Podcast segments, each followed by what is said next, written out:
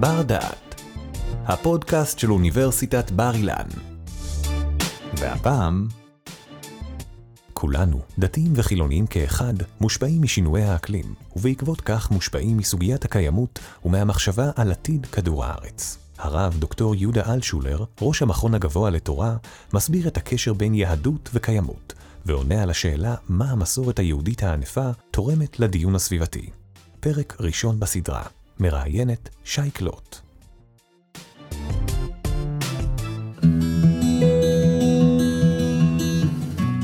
שלום וברוכים הבאים לבר דעת.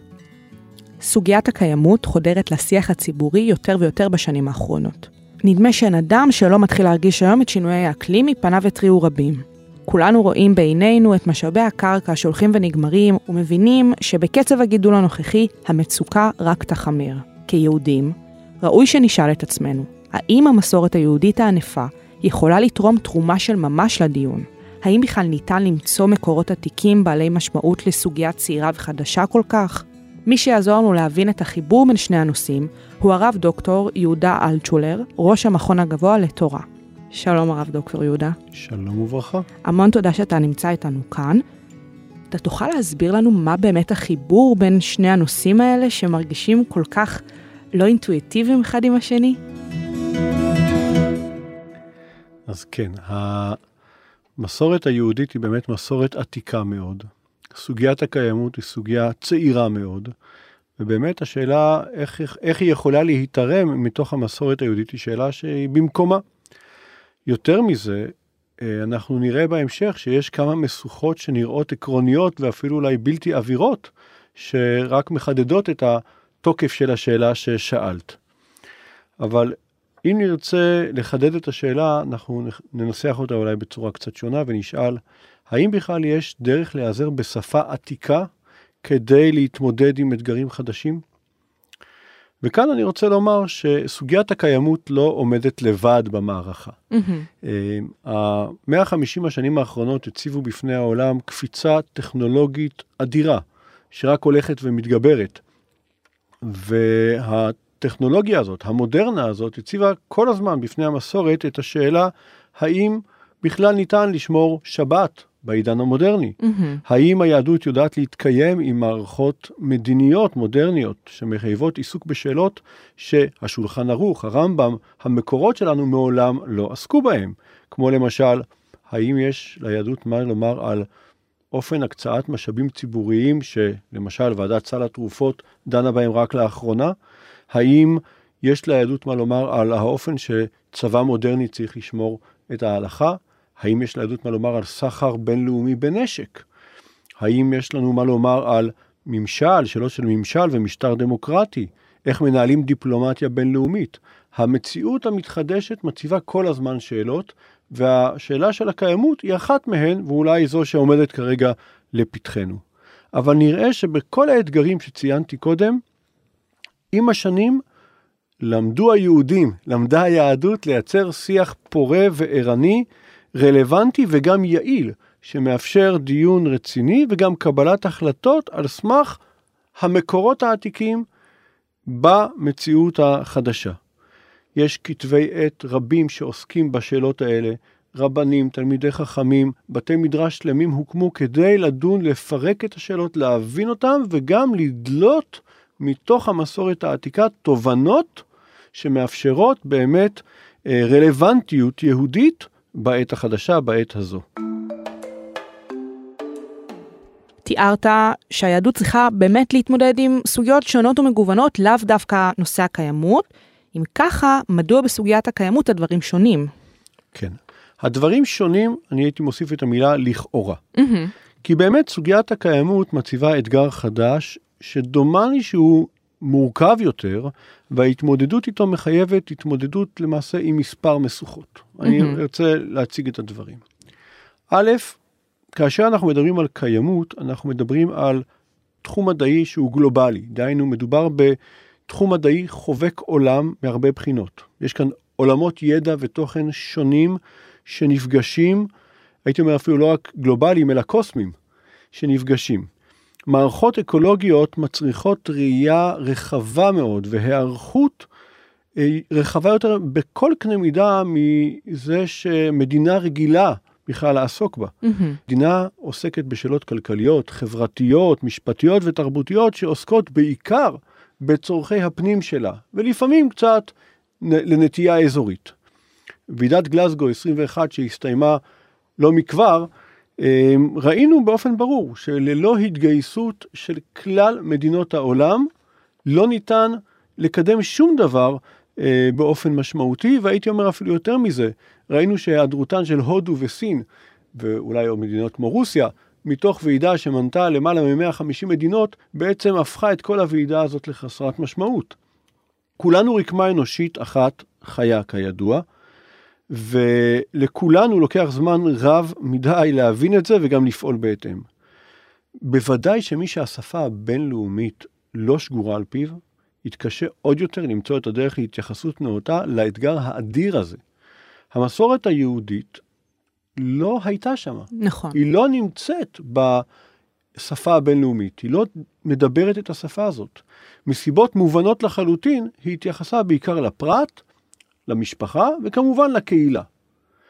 לפני 73 שנים הוקמה המדינה, למדנו להנכיח את המסורת העתיקה והיפה הזאת גם ברמה של מדינה, כמו שהצגנו קודם.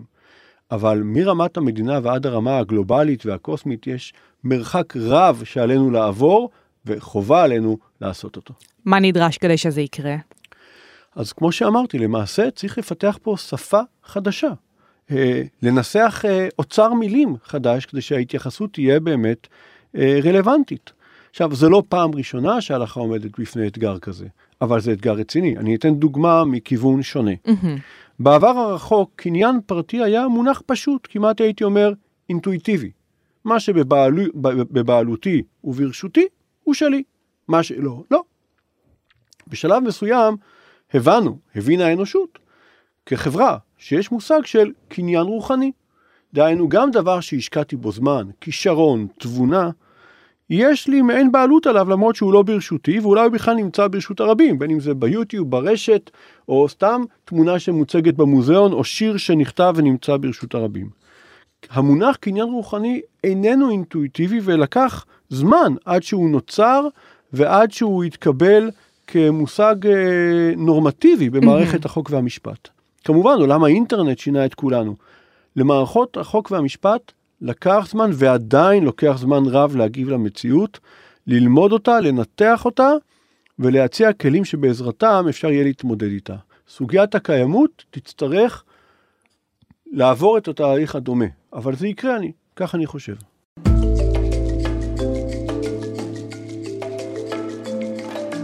האם יש מנגנונים במערכת המסורתית ההלכתית שיכולים לאפשר את ההתפתחות הזו? נכון, אבל לפני כן אני רוצה להציג משוכה אחרת, נוספת, שאיננה משפטית, אבל מורכבת לא פחות, ואולי אפילו יותר, וזו המשוכה התרבותית. Uh-huh. נתוני חקר הקיימות מציגים תחזית קודרת בטווח הבינוני והארוך, ואולי אפילו בטווח המיידי, כל אחד מאיתנו חש בשינוי האקלים. Mm-hmm.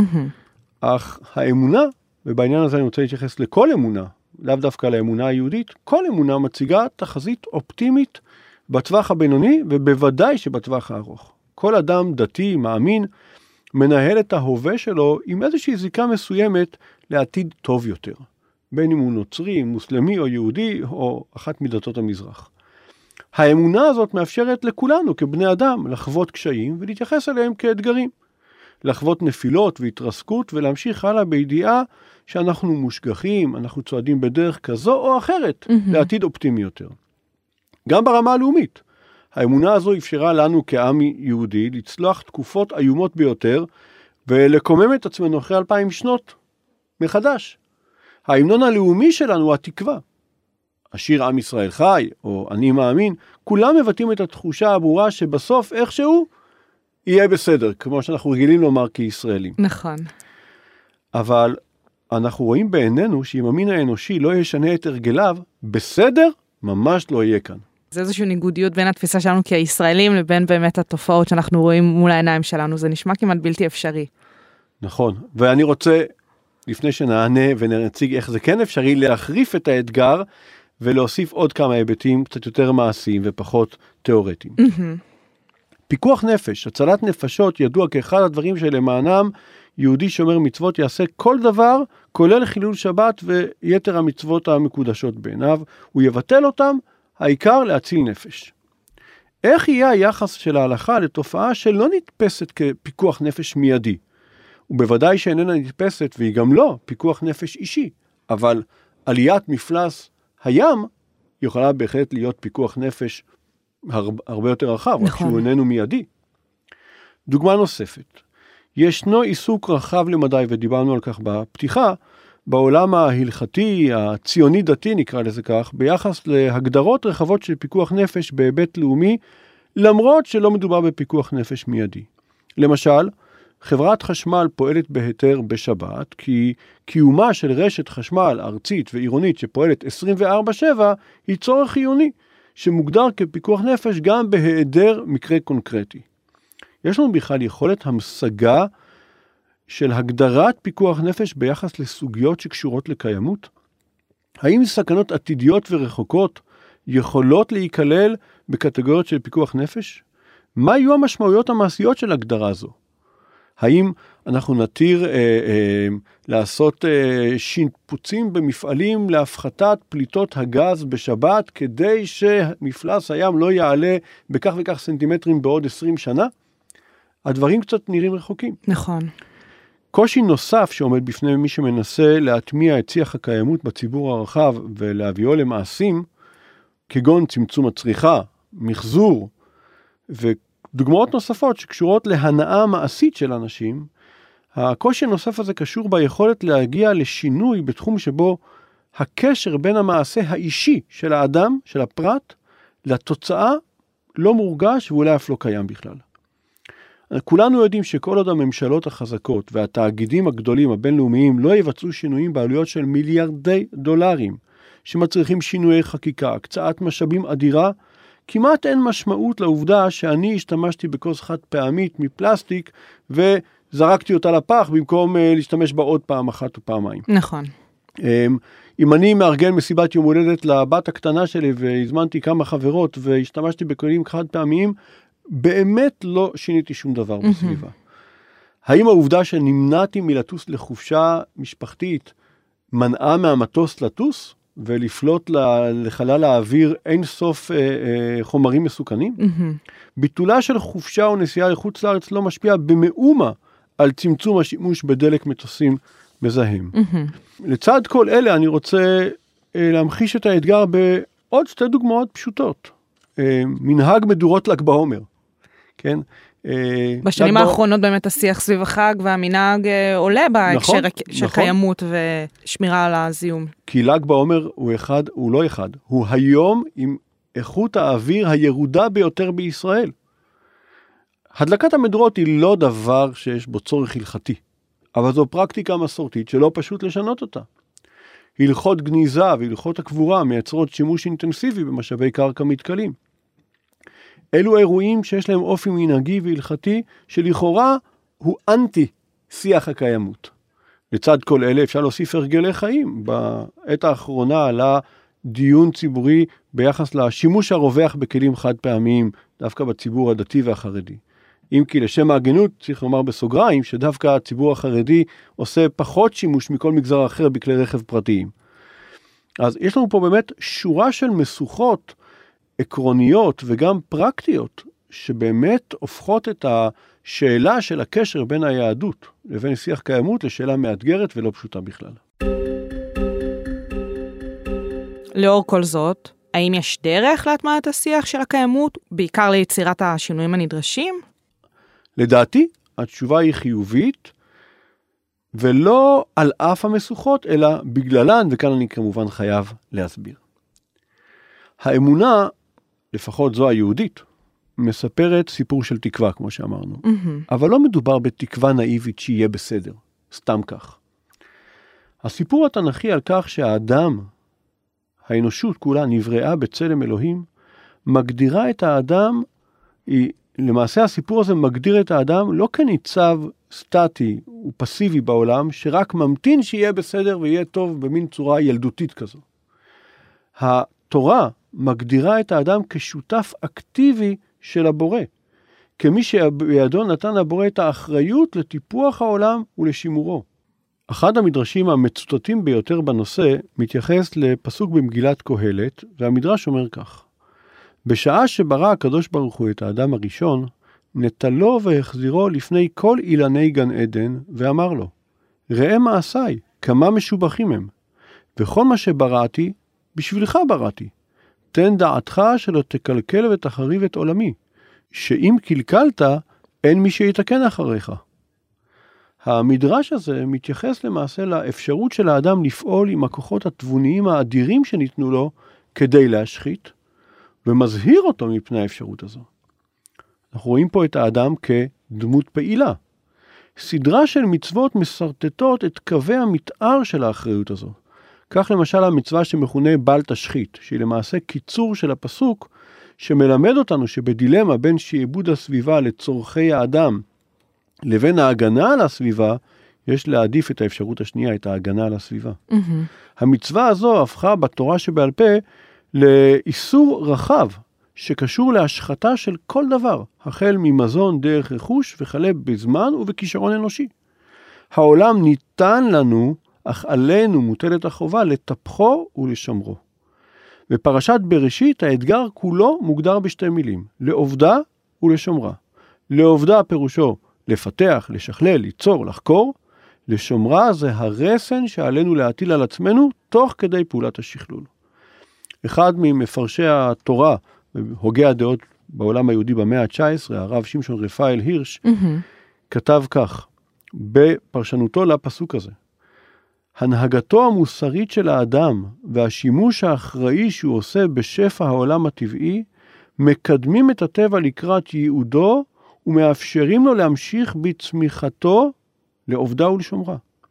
ובמקום אחר, בספר אחר שלו, הוא כותב כך, הוא פונה ישירות לקורא. Mm-hmm. כמו עם האדם, כן תתנהג עם כל היצור ממך ולמטה. מהאדמה אשר תישא את הכל, עד הצמחים ובעלי החיים. כבד היצורים בהיותם קניין השם. אל תשחית דבר מהם. אל תרע ואל תצר להם. אל תעש בהם קלה. השתמש בכל דבר בהשכל ודעת. כבד את קיום המינים בהיותם סדר הבורא. אל תערבב כלאיים. כבד את הברואים בהיותם עבדים במערכת הבריאה. כבד את רגשות ונטיות בעלי החיים. אני מדבר פה על ציטוט מהמאה ה-19. מהמאה ה-19, זה מה שמדהים, וזה גם מדגיש לנו את העניין הזה, שדווקא המסורת היהודית יכולה להוות מקור רציני להשראה ולדיון בסוגיות של קיימות. אה, אך הדיון שלנו איננו תיאורטי. בסוף צריך לפעול ולעשות דברים מאוד מעשיים. נכון. אנחנו עוד ניגע בדוגמאות מעשיות בהמשך, אבל לפני כן, ברשותך, עוד טענה אחת שנוגעת במישור העקרוני, אבל בסוגיה פרקטית. Mm-hmm. דיברנו על כך שכל מי שמנסה להזיז דברים ברמה הקהילתית יודע כמה קשה לשנות הרגלים אנושיים. בסופו של דבר, כמו שאמרנו, הנסיעה שלי במכונית הפרטית לעבודה וחזרה הביתה אין לה משמעות של ממש, והיא לא משפיעה באמת על מצב פליטות הגזים. Mm-hmm. שריפת החמץ לא באמת משפיעה על החור באוזון, וגם מדורת ל"ג בעומר, כמו שאמרנו, לא באמת משפיעה באופן ממשי על האקלים הגלובלי. כל סוגיית הקיימות נתפסת, ודי בצדק, כמשימה למדינות ולתאגידים, ולא לאזרח הפשוט. זו בעיה רצינית ואמיתית שלא קשורה לאמונה, היא קשורה בפני כל מי שמנסה להוביל אותנו לשינוי של הרגלים. למרות שכולנו חווים בסופו של דבר את חוף הים כמזוהם, וכולנו רואים את, את הכוסות ואת הכלים החד פעמיים שהשאיר שם זה שהיה שם לפנינו. וכאן אני רוצה להתחיל לעבור לאפשרות של הזיקה באמת בין השפה העתיקה והמסורת לבין סוגיית הקיימות. Mm-hmm. דווקא המסורת היהודית, ואולי דווקא המסורת היהודית ההלכתית, מעצבת את העולם שלנו באין ספור מעשים פרטיים קטנים. ההלכה היהודית מייחסת חשיבות עצומה לפעולה אנושית פשוטה. סימנים רבים בשולחן ערוך, ספר ההלכה היהודי החשוב ביותר, מוקדשים לעיצוב ההתייחסות לאכילה יומיומית ולעוד פעולות יומיומיות, תוך התייחסות לאין ספור ניואנסים שכרוכים בכל פעולה ופעולה.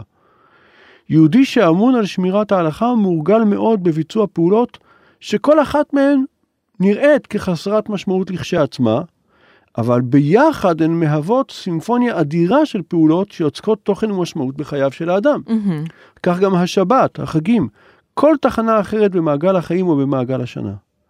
אולי דווקא המסורת היהודית יכולה להוות מצע מעולה להבנה ולחשיבות של מעשים קטנים שיחד יוצרים מנוף אדיר לעיצוב ולשינוי. יתרה מזו, לפני כל פעולה של אכילה, שתייה, הנאה ממראה מיוחד, נוף בראשיתי, ריח טוב, שומר המצוות, שומר ההלכה, מברך את הבורא על יופי הבריאה, בקנייה של בגד חדש, חפץ מיוחד, אכילה של פרי חדש שמונח על השולחן, יהודי מגיב בברכת שהחיינו וקיימנו והגיענו לזמן הזה. ההלכה מחנכת את האדם לתת ערך לדברים שאותם הוא צורך, לייחס חשיבות לרכוש שיש בידו, להעניק משמעות למזון שהוא נהנה ממנו ולנוף המקסים שעיניו רואות. אדם שחי במודעות כזו, שום דבר איננו מובן מאליו בעיניו. ואם כך, ביחס להנאות החיים הקטנות, קל וחומר שעצם קיום העולם על כל המערכות האקולוגיות המורכבות שמקיימות אותו, ודאי לא מובן מאליו. ולא רק שיש להודות ולברך על קיומו, אלא יש לנו חובה ואחריות עצומה לדאוג לשימורו, ובוודאי שלא להביא לחורבנו. בפרק הזה, הראשון בסדרה שלך, בנוגע לנושאים ולשילוב של הקיימות והיהדות, אתה הצגת את הנושא כנושא כללי והראית את החיבור. עכשיו אתה מראה שהמסורת היהודית היא יכולה להוות מקור רציני להשראה ולדחיפה, לעיסוק רציני בחקר הקיימות ואפילו להוות זרז של ממש בהנעת שינויים. בהחלט, וכאן אנחנו באמת צריכים להתחיל לרדת לפרטים, אנחנו נעסוק בכל אחד מהם בהרחבה בפרקים הבאים, ואני רוצה לתת כאן איזושהי סקירה של הנושאים. מעולה. התוכנית הציונית לבניין הארץ קיבלה ביטוי במילותיו של נתן אלתרמן, נלבישך שלמת בטון ומלט. אנו מקפידים מאוד על תחילת השורה, מקפידים פחות על המשכה, ונפרוס לך מרבדי גנים. אנחנו נוטים לשכוח לקראת הסוף. התעייפנו. ממש. האם יש להלכה היהודית מה לומר על בינוי ערים? האם יש עקרונות עתיקים שניתן לאמץ לתוך מציאות חיינו? דוגמה אחרת, שכבר הזכרנו אותה. ההלכה היהודית מקפידה על קבורה לאחר הפטירה, קבורה באדמה. האם יש דרך הלכתית, רצינית, ריאלית, להתמודד עם אתגר הקבורה תוך כדי התייחסות לשאלת הניצול הנאות של משאבי הקרקע המדלדלים שלנו? לא כולם מכירים זאת, אך מעבר לקבורת המתים, בכל שבוע מובאים לגניזה עשרות טונות של דברי דפוס, שמכילים ציטוטים, פסוקים ושמות קודש. האם יש דרך להתמודד עם חובת הגניזה באופן שלוקח בחשבון גם את ההלכה וגם את צורכי הקיימות? Mm-hmm. דוגמה נוספת, שוחחנו לפני כן על האיסור להשחית, אך מה באמת כולל האיסור הזה? מה טעמו? כיצד ניתן להיעזר בו ולהופכו לכלי בדיון על סוגיות של צריכה מיותרת ובזבזנית. ואחרונה חביבה, צריכת הבשר. הקשר השלילי בין כמויות הבשר לאכילה לבין פליטות גזי החממה מוכר ומפורסם. גם תנאי הגידול, ההחזקה ובעיקר השינוע של בהמות לאכילה צבר לא מעט פרסום בעת האחרונה. ובהקשר הזה דיברו הרבה על האיסור ההלכתי לגרום לצער לבעלי חיים, וכבר הזכרנו גם את הציטוט של הרב הירש ביחס לנושא. אך האם ניתן להצביע על הקשר שבין הלכות הכשרות לבין תנאי הגידול הבעייתיים? האם נוכל לדמיין עולם שבו תעודת הכשרות תעיד גם על תנאי הגידול ואיכות השינוע והחזקת בעלי החיים, ולא רק על מצב הבשר לאחר השחיטה? בפרקים הבאים ננסה לדון בכל אחת מהסוגיות האלה בנפרד ובהרחבה. באמת אנחנו נחכה לפרקים הבאים בהרחבה על הנושאים האלו ובכלל התפיסה הזאת של החיבור בין הקיימות ובין היהדות. הרב דוקטור יהודה אלטשולר, המון המון תודה. בבקשה. תודה שהאזנתם לבר דעת, אפליקציית הפודקאסטים של בר אילן. אנו מקווים שנהנתם, החכמתם ולמדתם משהו חדש. עוד הרבה פודקאסטים מעניינים מחכים לכם באפליקציה, אז המשיכו להאזין לנו. בר אילן, משפיעים על המחר, היום.